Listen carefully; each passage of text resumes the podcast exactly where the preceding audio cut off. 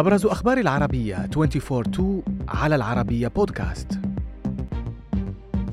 البرلمان اللبناني يفشل للمرة العاشرة في انتخاب رئيس للبلاد.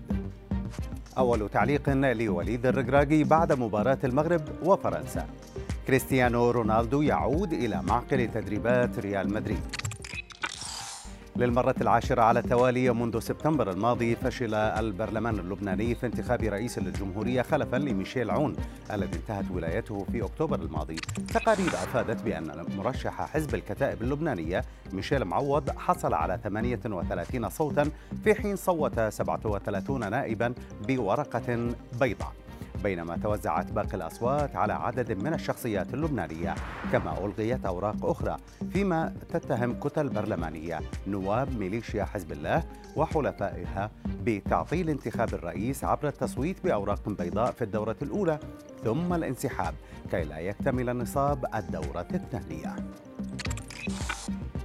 بعد المباراة المثيرة أمام فرنسا والتي انتهت بخسارة المغرب بهدفين دون رد عبر مدرب المنتخب المغربي وليد الرقراقي عن شعوره بالفخر بلاعبيه الذين بذلوا كل ما في وسعهم رغم الإصابات. وفي مؤتمر صحفي اعترف الرقراقي بارتكاب أخطاء فنية قائلا إن لاعبيه خلقوا للفرنسيين المتاعب في الشوط الأول وفي الثاني كانوا الأفضل. حيث لم يخسروا الكرة كثيرا وصنعوا الكثير من الفرص لكنهم لم يكونوا حاسمين في الأمتار الثلاثين الأخيرة. وأضاف حاولنا الضغط حتى النهاية لتسجيل هدف ينعش آمالنا ولكننا لم نتمكن. فيما سيخوض المنتخب المغربي مباراة تحديد المركزين الثالث والرابع في مواجهة كرواتيا يوم السبت المقبل. بعد فوز منتخب الديوك على أسود الأطلس ألقت الشرطة الفرنسية القبض على مجموعة من الأشخاص ينتمون لليمين المتطرف كانوا ينوون مهاجمة المشجعين المغاربة.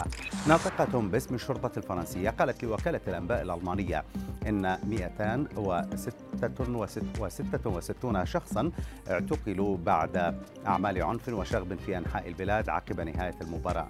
من بينهم 167 فردا في العاصمة باريس فيما كشف ممثل الادعاء أن 40 شخصا من اليمين المتطرف ألقي القبض عليهم بعضهم يحمل أسلحة بيضاء.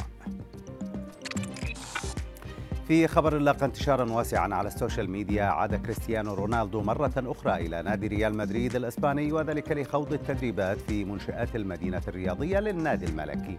موقع ريليفيو الإسباني أفاد بأن نجم البرتغالي عاد لمركز تدريبات ريال مدريد بعد رحيله بشكل رسمي عن مانشستر يونايتد من أجل التدرب على ملعب منفصل للحفاظ على لياقته البدنية بعيدا عن أعين المتطفلين مشيرا إلى أن عودته جاءت بعد موافقة إدارة النادي على طلبه إذنا لخوض التدريبات في منشآت المدينة الرياضية.